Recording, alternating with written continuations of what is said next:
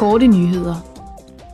I dag vil Europaparlamentets underudvalg om sikkerhed og forsvar ved en høring drøfte, hvordan man kan styrke den europæiske støtte til Ukraine. Høringen vil give mulighed for at vurdere de seneste af EU's forsvarsinstrumenter, der er lanceret i forbindelse med den russiske angrebskrig mod Ukraine.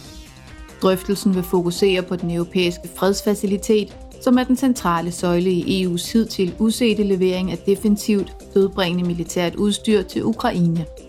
Derudover vil udvalget drøfte det nye lovforslag om et fælles instrument til forsvarsindkøb, som skal hjælpe EU-landene med hurtigt at genopbygge deres militære lagre.